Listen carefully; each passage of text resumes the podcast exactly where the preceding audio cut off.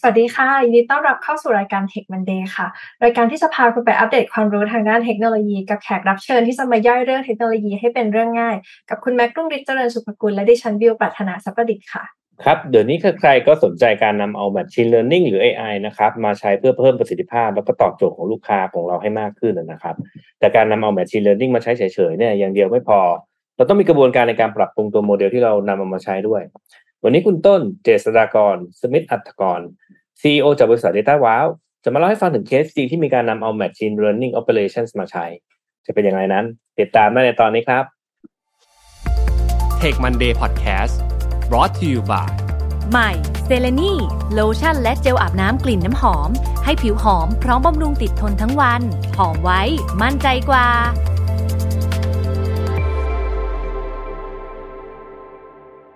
สวัสดีค่ะ คุณต้นยินดีต้อนรับสู่รายการ Tech Monday ค่ะ สวัสดีครับ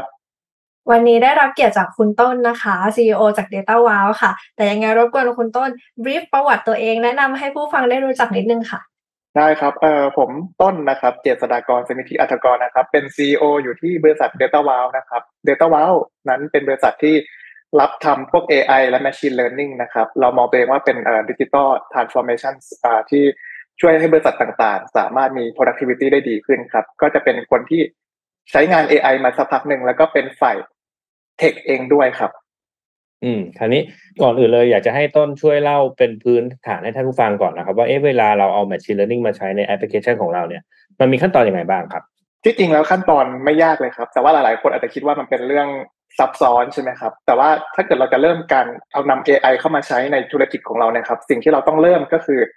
ดูว่างานไหนที่เหมาะสำหรับเอามาใช้กับทำ AI นะครับสมมติว่ายกตัวอย่างขึ้นมา เราก็เลือกมาหนึ่ง process เช่น อาจจะเป็น process รับส่งเอกสาร แล้วก็ดูว่าบิลอันเนี้ยมันเป็นบิลประเภทไหน เพื่อที่จะดึงข้อมูลออกมาจากบิลใช่ไหมครับทีเนี้ยในตัว process แบบเนี้ยมันก็จะมีหลายงานที่ต้องทำเช่น รับเอกสารเข้ามา แล้วก็เอาเอกสารมาดูนะครับเพื่อจะหาข้อมูลบางอย่างบนเอกสารใช่ไหมครับแล้วก็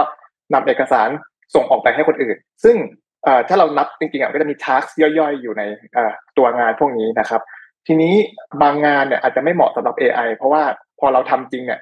พวก return on investment มันอาจจะไม่ได้นะครับ ROI ไม่ได้เนี่ยเช่น ลงทุน AI ไปโปรเซสหนึ่งทีแพงกว่าเอาคนมาดูเนี่ยก็จะไม่ดี ทีนี้ก็เลยแนะนำว่าเอาทักออกมากลางนะครับ แล้วก็ดูว่าเราสามารถนำ AI เนี่ยมาใช้สำหรับงานไหนได้บ้าง อันนี้ก็จะเป็นสิ่งที่ง่ายที่สุดครับ พอเราเลือกทักได้แล้ว ทีนี้สิ่งที่เราต้องทำต่อคือดูว่าเรามีข้อมูลเพียงพอไหม เพราะว่า AI เนี่ยกินข้อมูลเป็นอาหารแล้วกัน เพราะว่าถ้าเกิดข้อมูลเราไม่พอเนี่ย มันก็อาจจะไม่ดีพอไม่แม่นพอทำให้เราไม่ได้งานที่เราอยากจะได้ครับ อืมค่ะ แล้วก็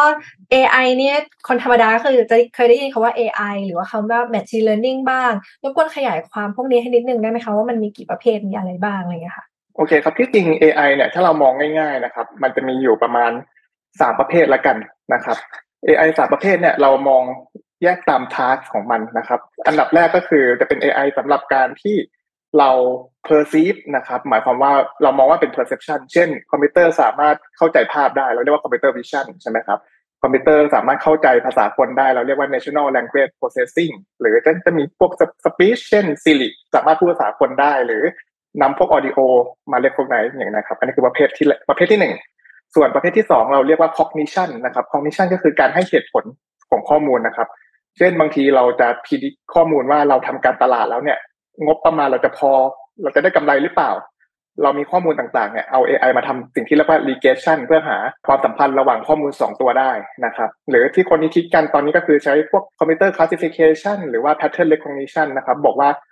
สินค้าเนี่ย เออเป็นอะไร เช่นเป็นแอปเปิลเป็นส้มนะครับ อันนี้ก็จะเป็น AI ประเภท cognition ส่วนสุดท้ายที่เราได้ยินกันก็คือพวก machine learning ใช่ไหมครับก็เป็นประเภทหนึ่งของพวก machine learning และ AI ก็จะมี 3 ประเภทย่อยนะครับ ประเภทแรกเราคือ supervised learning supervised learning เนี่ยเราสอนเหมือนเด็กเลย ก็คือบอกเด็กว่าอันนี้เป็นแอปเปิลนะ อันนี้เป็นส้มนะ แล้วก็ให้เด็กลองแยกดูนะครับ ว่าอันไหนคือแอปเปิลและอันไหนเป็นส้ม อันนี้ AI ก็ทำแบบแบบเดียวกันเลย คือเรามีข้อมูลที่เราเรียกว่า label data ให้ AI นะครับ ส่วนแบบที่ 2 ก็คือ unsupervised learning นะครับ ประเภทเนี้ยเราไม่ได้สอนอะไรให้ AI เลย เรายกข้อมูลทั้งหมดให้ AI ไปหมดเลยนะครับแล้วก็บอกว่าเนี่ยเนี่ยช่วยหา pattern หน่อยว่ามันมี pattern อะไรซ่อนอยู่ในนี้บ้างไหมนะครับ AI ก็อาจจะกลับมาว่าเออใช่อันนี้ไหมหรือใช่อันนี้ไหมนะครับส่วนสุดท้ายที่ค่อนข้างเป็นที่นิยมกันในสมัยนี้คือ reinforcement learning นะครับไอประเภทเนี่ยคือจะคล้ายๆกับ unsupervised แต่ว่าเรายังมีการให้ reward มันก็คือ เราบอก AI ให้ทำงานอะไรบางอย่าง ถ้ามันทำได้ถูกต้อง เราก็จะให้ reward มัน AI ก็จะเข้าใจว่า เออทำอย่างเงี้ยดี แต่ reward เนี่ยอาจจะให้มากให้น้อยต่างกับประสิทธิภาพที่ให้นะครับ เช่นถ้าเกิด AI ทำได้ดีอาจจะให้ห้าใช่ไหมครับ แต่ถ้าเกิดทำได้ไม่ดีอาจจะให้สามทีนี้ AI ก็จะพยายามทำให้ได้ห้าตลอดเป็นตัวอย่างครับโอเคแหละเออจริง ๆ เหมือนคุ้นๆ เหมือนว่าไอ้ genetic algorithm ก็ถือเป็นส่วนหนึ่งไหมแบบนั้น เราเคยมีคอนเทนต์ genetic algorithm อยู่หมดหนึ่งเหมือนกัน ครับที่จริงจะคล้ายๆกันครับ แต่ว่าเอ่ออันนี้ถ้าเราเห็นก็คือ ถ้าเราเคยได้ยินสิ่งที่เรียกว่าแกนใช่ไหมครับ ก็คือสร้างหน้าคนคอมพิวเตอร์เจเนเรตหน้าคนได้ อันนี้คือมันมี AI สองตัว ตัวหนึ่งจะบอกว่าเป็นตัวสร้าง อีกตัวหนึ่งจะเป็นตัวตัดสินนะครับ แล้วมันก็จะเหมือนเหมือนช่วยกันทำงานนะครับ ว่า เอออยู่อยู่สร้างมาเหมือนไม่เหมือนไอคนที่สร้างมาปุ๊บถ้าเกิดอีกคนหนึ่งบอกว่าอันนี้ไม่ใช่หน้าคนมันก็จะไปสร้างใหม่ จนอีกตัวหนึ่งมันแยกไม่ออกว่าเป็นหน้าคนจริงหรือหน้าคนไม่จริงอย่างเงี้ยครับ เป็นตัวนั้นตัดสินใจว่าเอออันนี้คือหน้าคนละอีเวนต์เป็นหน้าปลอมอย่างเงี้ยครับ ก็คือจะสำเร็จละอ่าโอเคเออ genetic algorithm ถือว่าเป็นส่วนหนึ่งเนาะในการตัดสินใจซึ่งอาจจะมีหลาย ๆ อย่างอยู่ในนั้น อืม ก็คือใช้วิธีการให้ reward เอาใช่ไหมใช่ครับ ทีนี้เขามาเข้าถึงหัวข้อของวันนี้บ้างครับต้นครับ ก็ตัว machine learning operations เนี่ย หรือ ML ops เนี่ยที่คนพูดกันเนี่ยมันคืออะไรครับต้นที่จริง ตัว ML Ops เนี่ย ถ้าเกิดคนที่ทำพวกเซเวอร์คล้ายๆ DevOps เนี่ย มันจะคล้ายๆกันเลยครับ มันคือ life cycle ในการ develop data หรือว่า machine learning model เนี่ยอย่างเงี้ยนะครับ เพราะนั้นสิ่งที่เราจะเจอในตัว ML Ops เนี่ยครับ มันก็จะเป็น loop นะครับ เราเรามองว่าเป็น loop แล้วกันในการสอน AI นะครับเอ่อเวลาการทำเนี่ย ยกตัวอย่างบริษัทของของผมเองแล้วกันนะครับ ตอนนี้ ที่บริษัทแน่เนี่ยเป็นเจ้าของโซเชียลมีเดียตัวหนึ่งทีนี้โซเชียลมีเดียเนี่ยมันก็มาพร้อมกับคนไม่ดี คนดีก็มีเยอะแต่คนไม่ดีก็อาจจะโพสต์รูปที่ไม่เหมาะสมทำให้ community ของเราดูไม่น่าอยู่นะครับ สิ่งที่เราทำก็คือตอนแรกเราก็จ้างคนมาก่อน ให้คนบอกว่า รูปภาพเนี่ยโอเคไม่โอเคนะครับคนก็จะจดกดว่า yes หรือ no ประมาณนี้นะครับคล้ายๆปัดซ้ายปัดขวาบน tinder นะครับ แต่ว่าอันนี้เอามาเช็ครูปภาพว่าเหมาะสมไม่เหมาะสมนะครับ แต่ว่าตอนหลังเนี่ยเนื่องจาก user เราโตขึ้นเยอะ แล้วก็เราสเกลคนไม่ไหวละเราต้องการความเร็วด้วย เราก็เลย develop ตัว machine learning ขึ้นมานะครับ ก็คือเอารูปที่คนกด yes no เนี่ยแหละมาสอน AI ว่าเออรูปไหนโอเค รูปไหนไม่โอเค อันนี้คือเป็นการลูปสิ่งแรกที่เราทำเราเรียกว่า exploration ใช่ไหมครับ แล้วก็ validation หมายถึงว่าเอารูปเนี่ยมาดูว่า classify ว่ามันอยู่ใน yes หรืออยู่ใน no แล้วก็สอน AI ไปเรื่อย พอเราสอน AI ปุ๊บเราก็จะแยกข้อมูลเป็นสองเซตเรียกว่า train กับ test ใช่ไหมครับสมมติว่า training ก็ไปสอนหมดสอน AI AI จะไม่เห็นข้อมูลฝั่ง test เป็นหลักนะครับ ทีนี้พอเรา train เสร็จเราก็เอาข้อมูลที่เรียกว่า test set เนี่ยมาให้ AI ลอง ถ้ามันแม่นพอปุ๊บเราก็เอาไป deploy นะครับพอเราไป deploy ขึ้นเซิร์ฟเวอร์ปุ๊บเอ่อเราก็ใช้จริงเลยแอปก็ยิงเข้ามาก็ได้คำตอบ แต่ว่าหน้าที่ของตัวฝั่ง ops เนี่ยก็จะเริ่มขึ้นละก็คือต้องมอนิเตอร์ว่าเออมันมีปัญหาอะไรไหม มันมี edge case อะไรที่หลุดไปไหม หรือโมเดลใช้ไปเรื่อยๆเนี่ยมันจะมีสิ่งที่เรียกว่าโมเดล DK เคเกิดขึ้น หมายความว่าเจอ Data ชุดใหม่ๆ แล้วไอ้ข้อมูลที่มันเคยเรียนรู้เนี่ยมันอาจจะไม่แม่นพอนะครับ อันนี้เป็นตัวอย่างก็เราจะทำอย่างนี้ไปเรื่อยๆไปเรื่อยๆครับเมื่อกี้เห็นต้นพูดถึงพูดถึง content ที่มันไม่เหมาะสมเนี่ย พอจะอธิบายเพิ่มเติมได้ไหมไอ content เหมาะสมเนี่ยมันหน้าตามันเป็นยังไงครับ อันนี้แล้วแต่ตัว community นะครับก็คือหลักๆก็คือเช่นภาพลามกอนาจารนะครับเคสที่โพสต์มาอย่างเงี้ยครับเราก็ต้องเอามาlabel แล้วบอกว่าอันนี้เป็นภาพที่ไม่เหมาะสมนะครับบางเคสก็คือมีการแบบกรีดข้อมืออย่างเงี้ยครับก็จะเริ่มน่ากลัวขึ้นละอันเนี้ยบางทีตอนแรกเราทำแค่ละลามกอนาจารแต่ตอนหลังเราเห็นภาพแบบนี้แล้ว community ไม่โอเค เราก็ต้องเอาภาพแบบนี้มา label เป็นตัวอย่างครับเหมือนคล้ายๆใน Facebook ปะคะที่แบบว่า พอมันมีรูปน่ากลัวมันก็จะขึ้นเป็น sensitive mode อะไรแบบเนี้ย ถูกต้องเลยครับใช่เลยครับ Facebook ก็มี Machine Learning ที่แบบดีเลยนะครับ รันอยู่แล้วค่อนข้าง real time ด้วยแต่เห็นคนแอบบอกว่า detect คำผิดเยอะช่วงนี้ ใช่ใช่ครับ ทีนี้มาพูดถึงเรื่องของการ train โมเดลบ้างค่ะ เอ่อ train โมเดลเมื่อกี้ยกเคสที่เป็นเรื่องของรูปภาพขึ้นมาช่วงตอนที่เรา train ในเคสที่เป็นพวกรูปภาพเนี่ย เข้าใจว่าเราก็จะใส่รูปภาพเนี่ยเข้าไปเซตหนึ่งเพื่อให้มันทำการ learn ทีนี้ถ้าสมมติว่ามีคนที่แบบส่งรูปหลุดออกจากเฟรมที่เราเรา input เข้าไปเนี่ย เอ่อมันจะประมวลผลออกมาเป็นยังไงบ้างเหรอคะ ครับเกิดได้หลายเคสครับ ก็บางเคสเนี่ย บางทีเราโพสอะไรที่มัน มันเหมาะสมแต่เอ่อ AI มองว่าไม่เหมาะสมก็มีนะครับ เช่นเอ่อสมมติว่าเรา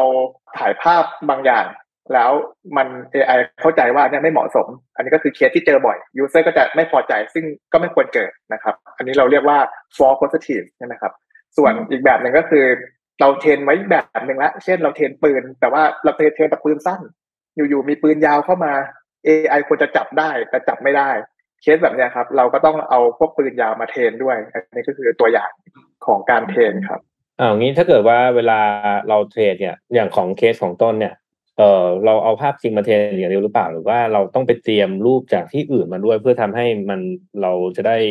โมเดลที่มันแบบตรงทำงานอย่างใจที่เราอยากได้ครับอืมอันนี้ถามได้ดีมากครับ เพราะว่าเอ่อเคสบางเคสเนี่ยครับ เช่น เราพยายามคิดเอาไว้ก่อนแหละ คืออย่างในโซเชียลมีเดียเนี่ยรูปที่ไม่เหมาะสม เช่นรูปลามกเนี่ยมีเยอะมากอยู่แล้วอันนี้เราก็ไม่ต้องไปหาเพิ่มนะครับ แต่ว่ามันจะมีเคสเช่นอ่ามีคน report ว่าเป็นพวกอาวุธ แต่ว่าคนไม่ค่อยโพสต์ปืนลงโซเชียลมีเดียใช่ไหมครับสิ่งที่เราต้องทำก็คือไปบน Google Image นะครับแล้วก็ไปหารูปปืนเอามาสอน AI นะครับ แต่ว่ามันก็จะมีเคสแปลกๆ เช่นแบบบางคนโพสต์รูปผู้เสียชีวิตน่ากลัวเนี่ยครับ ซึ่งเราก็ไปหารูปผู้เสียชีวิตอย่างเงี้ยได้ไม่เยอะถูกไหมครับ บางทีเราก็ต้องไปแบบ ซื้อจากสำนักข่าวมาบ้าง หรืออะไรอย่างเงี้ยมาบ้างครับเพื่อมา train โมเดลของเราครับ แล้วเวลาเราเตรียมไอ้ตัวรูปภาพพวกเนี้ยเรารอให้เคสมันเกิดขึ้นก่อนหรือเราเดาไปแล้วว่า user เขาจะต้องมีรูปภาพอย่างนี้มาแน่นอนเราเลยไปเตรียม train ไว้ตั้งแต่แรกทั้งสองทางเลยครับ ก็คือหนึ่งอ้างจากกฎก่อน แล้วก็อ่าบางทีทาง customer support ที่เราทำงานด้วยเนี่ยครับก็จะ report มาว่าเออเริ่มมีเคสแบบนี้แล้วนะครับ แต่ว่าเคสตลกๆก็คือเหมือนบางทีโพสต์รูปผีที่จริงรูปผีมันก็น่ากลัวใช่ไหมครับ แต่ว่ามีอยู่ทีหนึ่ง user โดนแบนเต็มเลย เป็นช่วงฮาโลวีนครับมีแต่คนโพสต์รูปผี ก็มีเคสแบบนี้เหมือนกัน ซึ่งเราก็ต้องแบบเตรียมเอาไว้ว่าเออใกล้ฮาโลวีนแล้วนะอ่าโมเดลเราไม่ควรจะจับรูปผีอย่างเงี้ยครับ เป็นตัวอย่างอ๋องี้ก็ถ้าเกิดเป็นแบบเนี้ยในกรณีเนี้ยเออแล้วถ้าเกิด user เขาเดาได้อะว่าไอ้ช่วงใกล้ฮาโลวีนคุณไม่ detect รูปศพแน่นอน ฉันก็โพสต์รูปศพจริง ๆ เลยขึ้นมาอย่างเงี้ยอย่างนี้ ML อันนี้ก็ช่วยอะไรไม่ได้แล้วป่ะครับใช่ครับเอ่ออยู่ที่ business logic เป็นหลักอะครับ คือถ้าเกิดเอ่อเหมือนกับว่าทาง CS ก็ต้องดูมากขึ้น แต่ว่าในช่วงนั้นเนี่ยเอ่อเนื่องจาก คนส่วนมากเนี่ยอาจจะโพสต์รูปผีเป็นหลัก เราอาจจะไม่สามารถแบนได้หมดใช่ไหมครับ ถ้าเกิดเราแบนหมดเนี่ย user จะเดือดร้อน เราก็ต้องใช้ความระมัดระวัง ก็คือจะมีเรื่องแบบ factor อื่นที่เราไม่ได้คิดไว้ก่อนเนี่ยเราอาจจะต้องเรียนรู้ไปเรื่อยๆ แล้วก็เอามาปรับปรุง แล้วอนาอนาคตถ้าบางทีเราอาจจะแยกรูปผีออกก็ได้ แต่ว่ามันจะมีผีที่แบบว่าผีการ์ตูนอย่างนี้ครับ เราแยกได้อยู่แล้วแต่ว่าถ้าผีแบบเหมือนคนเลยแบบในหนังบางเรื่องเนี้ยครับ มันก็อาจจะลำบากเหมือนกัน งี้โปสเตอร์หนังผีก็โดนแบนกันรัวๆเลยสิครับทุกคนใช่ใช่ครับเอ้ยทีผมนี้เคยผมเห็อ่านฮะรูปโจกรูปหนึ่งที่เขาถ่ายรูปตัวเองนั่นแหละแล้วข้างหลังเป็นห้องมืด แล้ว AI ดันดีเทคได้ว่าในห้องเอมีผีมีคนอยู่อ๋อแต่ทีนี้ถ้าเกิด detect ผิดอะไร สมมติเราเป็นคนโพสต์แล้วเจอว่าเนี่ยแพลตฟอร์มมัน detect ผิดเราก็ทำเรื่อง report เอามันคืนมาเหมือนเดิมอะไรได้ปกติใช่ไหมคะ ได้ครับ อันนี้ก็คือเรามี flow ของ customer support อยู่แล้ว เพราะฉะนั้นเราไม่สามารถเอา AI ตัดสินใจทุกอย่างได้ เพราะว่าผมไม่เชื่อว่า AI มันจะเหมือนกับตัดสินใจบางเรื่องได้ดีกว่าคนแล้วกันครับ ถ้าเกิดเคสที่มีปัญหาเนี่ยครับก็ report เข้ามาทาง customer support ของเรา ซึ่งเขาก็จะเอา issue เนี่ยมาคุยกับเราเนี่ยครับเราก็จะสามารถปลดแบนให้เขาได้อืมอันนี้น่าจะเป็นอันนี้น่าจะเป็น key เลย เพราะว่าเอ่อส่วนใหญ่แล้วคิดคนทั่วไปน่าจะคิดว่าเฮ้ยเอา AI มาใช้แล้วเอ่อทุกอย่างจะง่าย เนาะไม่ต้องใช้คนดูแลวเออ AI ดูหมด แต่จริงๆแล้วการใช้งานนี่มันก็ยังต้องมีคนมามอนิเตอร์เนาะเออเหมือนใช่ครับเหมือนเคยได้ยินคำคำเนี้ยว่าเอ๊ะจริง ๆ เราเอา AI มา enhance human decision แทนที่จะเอามา replace นะอืมถูกต้องครับ ถาผมว่าบางงาน replace ได้ไหมก็อาจจะได้ แต่ว่ามันต้องไม่มีผลกระทบกับคนอื่นแล้วกันครับ ก็เลยเป็นที่มาว่าทำไมต้องมี ML ops อ่าเหมือนบางทีคนคิดว่าจ่ายเงินทีเดียวแล้วจบละสร้างโมเดลแล้วก็จบละ แต่ที่จริงโมเดลมันมีการเปลี่ยนแปลงมันมี factor ที่เราอาจจะไม่ได้ cover ไว้เพราะฉะนั้นเอ่อคนก็เลยคิดคำว่า ML ops มากขึ้น เพราะว่ามันต้องปรับปรุงอยู่เสมอครับไหนๆวันนี้เราก็คุยกันเรื่องของ Machine Learning ซะเยอะนะคะบิวอาจจะอยากให้คุณต้นเดี๋ยวรบกวนสรุปแนวทางในการนำ Machine Learning มาใช้นะคะ แล้วก็การเตรียมกระบวนการว่าเอ้ยถ้าสมมติจะเริ่มใช้ ML Ops ในธุรกิจหรือในแอปพลิเคชันของตัวเองเนี่ยตอนจะเริ่มทำเนี่ยจะเริ่มทำได้ยังไงบ้างค่ะ โอเคครับ สิ่งแรกที่อยากให้ทุกคนคิดไว้ก่อนคือ AI ไม่ใช่เวทมนต์ครับ หลายๆ คนอาจจะเข้าใจผิดว่า AI ทำอะไรก็ได้ถูกไหมครับ ทีนี้ AI ก็จะมีสิ่งที่ตัวเองถนัดกับสิ่งที่ตัวเองไม่ถนัดนะครับ อันดับแรกก็คืออย่างที่บอกครับ เริ่มจากเอาข้อมูลที่เรามีหรือว่างานที่เราต้องทำนะครับ ผมแนะนำให้เริ่มจาก objective แล้วกันว่าบริษัทเราต้องการทำอะไร ถ้าอันนี้เคลียร์แล้ว เราก็มาไล่ดูว่างานไหนที่เราเอา AI เข้ามาช่วย หรือว่าเราสามารถ ลดคนเพื่อย้ายคนไปทำอย่างอื่นที่ดีกว่าได้ เช่นงาน routine อย่างเงี้ยครับ แล้วมันเพิ่ม ROI ได้เยอะมาก เราก็หยิบชิ้นนั้นมาดูกันก่อนว่า เออทำได้ไหม ซึ่งการจะทำได้หรือทำไม่ได้เนี่ยก็คือดูว่า AI สามารถเข้าใจข้อมูลชุดนี้ได้ง่ายหรือเปล่า อาจจะลอง train ดูใช่ไหมครับ แล้วก็เอาไป run ดู ก็อย่างที่ทำก็คือ แยกข้อมูลชุด train จากชุด test ออกมา แล้วก็ลอง train โมเดลง่ายๆ ช่วงวันนี้ก็จะมี tool หลายๆอย่างที่ทำให้มันง่ายแล้วนะครับ หรือ จะหาพวกซอฟต์แวร์สำเร็จรูปก็ได้ บางอันมันก็จะมี AI embedded ในนั้นแหละก็อาจจะตอบโจทย์มากกว่าใช่ไหมครับถ้าเราไม่มี engineer ทีนี้พอเรารู้ได้แล้วว่าปัญหาเนี่ยมันสามารถใช้ AI แก้ได้ เราก็เริ่มเอา AI เข้าไปนะครับ แต่ว่าแนะนำให้ทำ parallel ไปก็คือ อาจจะมีคนช่วยตรวจอยู่นะครับ จะปล่อยให้ AI ทำอย่างเดียว แล้วก็เก็บเป็น feedback loop ว่าอะไรที่ควรปรับปรุงอะไรที่ทำได้ดีแล้วอย่างเงี้ยครับแล้วก็เอามาปรับปรุงตัวข้อมูลของเรา ปรับปรุงตัวอัลกอริทึม AI ของเราไปเรื่อยๆ อย่างเงี้ครับ ก็ทำให้มันสักเซสง่ายขึ้น แต่ปลายทางแล้วก็ต้องมองเป็นลองรันนิดนึงนะครับ เพราะว่าไม่ใช่ทำทีเดียวแล้วมันจบ อย่างที่บอกก็คือบางทีมันเจอข้อมูลใหม่ๆ หรือมันเจอเคสที่เราไม่ได้คิดมาก่อนนะครับ เราก็ต้องมีการนำมาดูแล้วก็นำมารีวิว แล้วก็ปรับปรุงตัวโมเดลของเราด้วยครับ เรียกว่าวันนี้เนี่ยจริงๆ เราความรู้จากเคสจริง ๆ ที่น่าสนใจ แล้วก็น่าจะเป็นประโยชน์กับทุกๆคนเลยนะครับ ก็ขอบคุณคุณต้นมากๆเลยนะครับอะก่อนจากกันเนี่ยคุณต้นมีอะไรอยากจะฝากให้ท่านผู้ฟังไหมครับ ก็เอ่อ AI ไม่ใช่เรื่องน่ากลัวและไม่ใช่เรื่องใหม่ครับทุกวันนี้ทุกคนก็ใช้ AI หมดแล้ว เพราะฉะนั้นก็คิดว่าถ้าองค์กรไหนที่ยังไม่ได้เริ่ม ก็คิดว่าลองลองเริ่ม explore ดูก็ได้ครับ แล้วก็มีหลาย solution มาก แล้วก็ไม่จำเป็นที่จะต้องใช้ solution ที่มันแพงเสมอไปบางอย่างง่าย ๆ ก็สามารถทำให้เราเข้าใจ แล้วก็แก้ไขปัญหาได้อย่างรวดเร็วครับ ค่ะก็วันนี้ถือเป็นหัวข้อที่น่าสนใจที่เรามาคุยกันเรื่องของ Machine Learning แล้วก็ ML Ops นะคะยังไงวันนี้ขอบคุณคุณต้นมากเลยค่ะ ที่มาให้ความรู้กับพวกเราค่ะขอบคุณค่ะขอบคุณครับและขอบคุณทุกท่านที่ติดตามค่ะจนกว่าจะพบกันใหม่สวัสดีค่ะเลยครับ Take Monday Podcast Presented by เซเลนีโลชั่นและเจลอาบน้ำกลิ่นน้ำหอม หอมไว้ มั่นใจกว่า